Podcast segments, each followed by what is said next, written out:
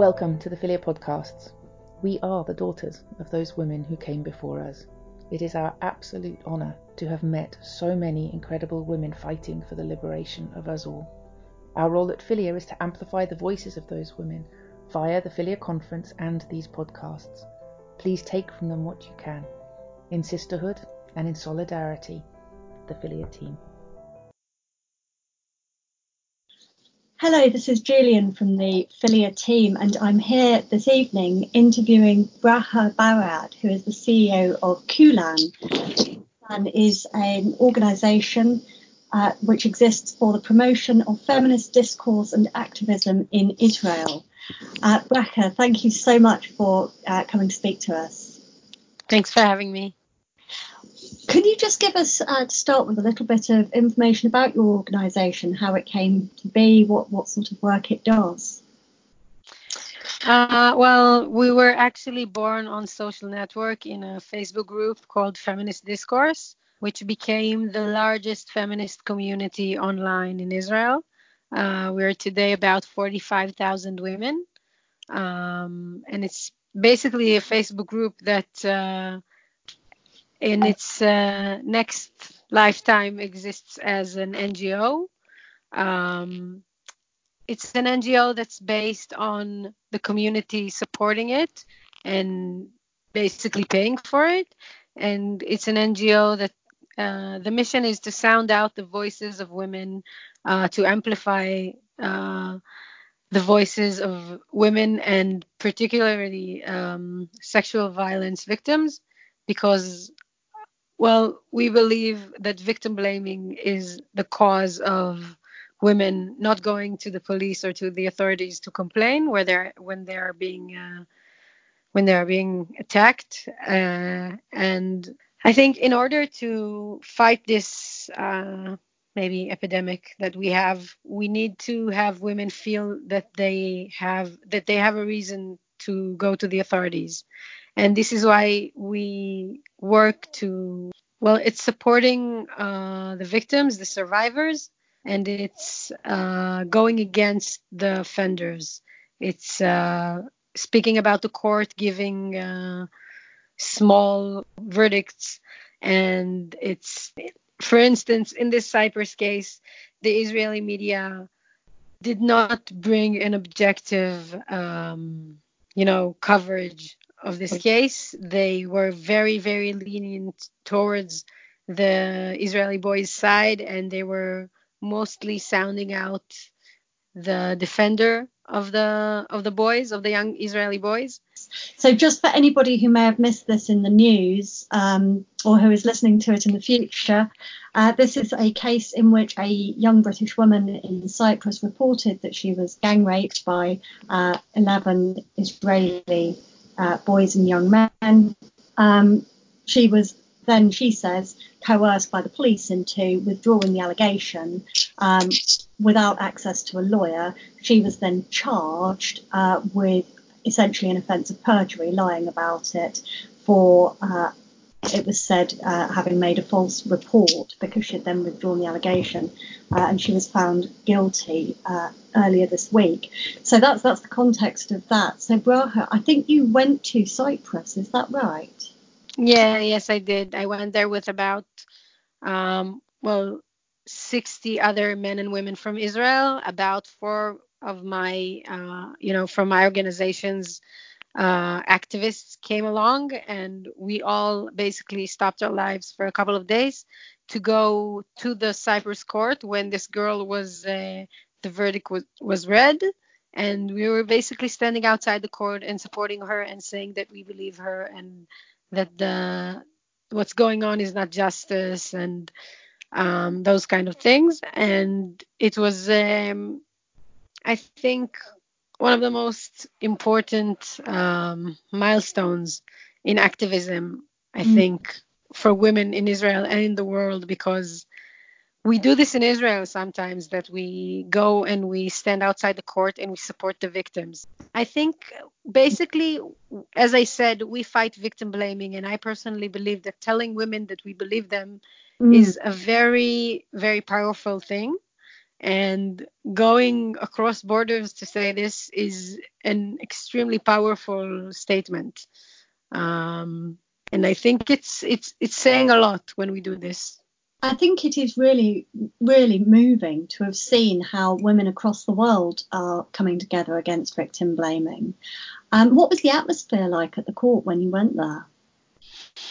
Well, first of all, you could see that they weren't used to this many protesters. I have to say that even some of the protests in Israel will have less demonstrators than what we had in Cyprus because yes. this this was a high profile case and a lot of people felt obligated to stop everything and come. Uh, and as I said, I don't think we would have gone to uh, a demonstration at the north of Israel, even right. if it's less travel. Uh, but this was, I think, a lot of us felt, first of all, felt very shameful because of this entire incident and the way it was portrayed in Israeli media and the way uh, the public atmosphere supported the the side that was offending and blaming the side that was offended. Uh, and it's just, you know, I kept saying feminists know this in every country. This isn't particular to Cyprus or to Israel or to Britain or to the United States. I don't think I met a woman, let alone a feminist activist in the world that doesn't speak the same story about the authorities not giving justice to sexual assault victims and the numbers increasing and women not going to the authorities because they do not trust the authorities because they don't have a reason to trust the authorities. Um, so I think this is uh, it was very clear to us when we came to Cyprus that this is not different what than what we see at home. Uh, and you you also saw in the crowd of the Israeli women, a lot of us were uh, victims ourselves that we spoke about in different situations, whether it was Me Too or Slutwalk TLV, or you know, each of us spoke about it in our own time. And for us, it was very obvious that we have to go there and tell this woman that we believe her, because mm-hmm. this is the really the very least thing that we can do. There is not much that we can do against the authorities, but I, we know from Israeli victims that coming there and telling them that we believe them, it can change the the way they feel. And has there been any backlash against you as an organisation? Because we know in the UK there have been uh, charges towards feminists who were supporting the victim uh, of anti-Israeli motivation or anti even anti-Semitic motivation. Uh, so has there been anything like that towards you? Well, I think I've I've heard of this, and I know that we were also blamed for doing this out of a, a left-wing position. But I think mm-hmm. I think I've spoken to a lot of people who understand that this is just basic morals because it's it, it's very you know I keep saying how can you hear this story that this young woman is telling and say that for sure she's lying and the boys are all telling the truth when you have uh, you know you you can see that they've changed their version three times and you can see that uh, Israeli reporters found in the room things that the investigators didn't found and like you have you have very clear and cut proof that she's the victim here and then I'm saying is there anything that a victim can do that will get the public to say, oh, that's okay, she is the victim. Because I haven't heard of a single case, including in cases where you have serial rapists that are convicted. Even then, you hear people blaming their victims and saying that they're at fault. So I'm not sure there is anything that this this young girl she did everything okay. She she went she was bruised. She went to the paramedics they convinced her to go to the police. She went to the police, and then, you know, she was very naive to trust the authorities, and she paid a very high price for long months away from home. That's something that's really quite striking is that she should have been able, it shouldn't ever be naive for a woman to trust the authorities. And yet, sadly, um, the authorities proved themselves across countries, not just in Cyprus, but across countries, to be untrustworthy when it comes to women. Um, what do you think we could do to improve that? Do you think the authorities will ever be in a position where, where they are trusted by women? I think we have we have a very long way. Um, I think I think in the past few years we've seen changes that are very dramatic. That may be like a very a very needed jump in the progress of the feminist movement, but I think we still have a very long way ahead of us and I think it's going to be a lot harder than we think.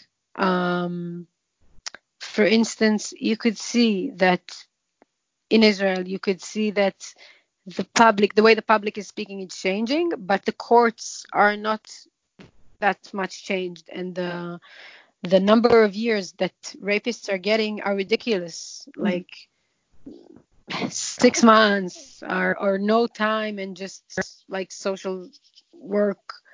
It's it's ridiculous punishments, and it's so it's nice that the public is changing, but we still have a long way to go uh, until we see the entire system. As we up. do here. Last, last month in the UK, we had a report uh, that showed 3.28% of rape allegations, so just over 3% are currently ending in a conviction. Uh, so 97% are are not uh, even ending in a conviction, never mind any sentence at the end of it. Um, so it is a problem that is across borders. It's not just Britain, it's not just Israel, it's not just Cyprus. In terms of changing attitudes as well, something that really struck me in the Cyprus case was the search for the video that was made by some of the young men became a top search on porn sites treated as pornography. Um, do you do you think that porn culture has had an effect on uh, sexual violence? Yes, I have no doubt. Um, I, I, don't think that we can doubt it. We know that kids today are exposed to porn at the age of eight, um, and we know that the level of thrill that you need when you watch porn it rises and it rises and you become numb to violence. Um, and we know these things. I think i have no idea what happened in this room to this young girl. I know that her testimony is extremely um, hard to hear. Mm. what the, the version that she's telling about this night is very, very, very hard to hear. Uh, and from what I understand, they had planned the entire thing in a very cruel manner. Um, and I don't think that if they hadn't seen porn movies that show 12 men and one woman, I don't think like I'm not saying that it's impossible, but I'm saying that it it definitely enabled it. Mm. And what do you think we can do about that? I mean, moving aside from the legal system and the criminal justice system, what can we do to stop that and, and to to stop the porn industry from taking violence against women and selling it back to men as healthy masculinity? I'm not. I'm. I'm. I'm really not sure what we can do, except for, as I said, we work on public opinion. I believe we need to convince people um, in a very slow and you know hard manner. Like this is our organization does.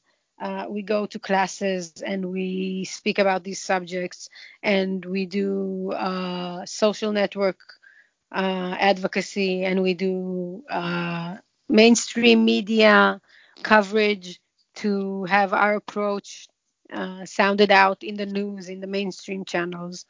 So I think you can do a lot, but I, I am a big believer in in change that comes from the people, from mm-hmm. educating the people, from reaching as many of of them and letting them know the true nature of this thing because I think it's very hard to deny it when you look at it. I absolutely agree. So changes to the justice system and uh, Barad, CEO of Kulan, you are doing absolutely everything over there in Israel uh, to be one of the people leading that change. So thank you ever so much for speaking to us. Uh, and thank you. To working with you uh, in the future as well.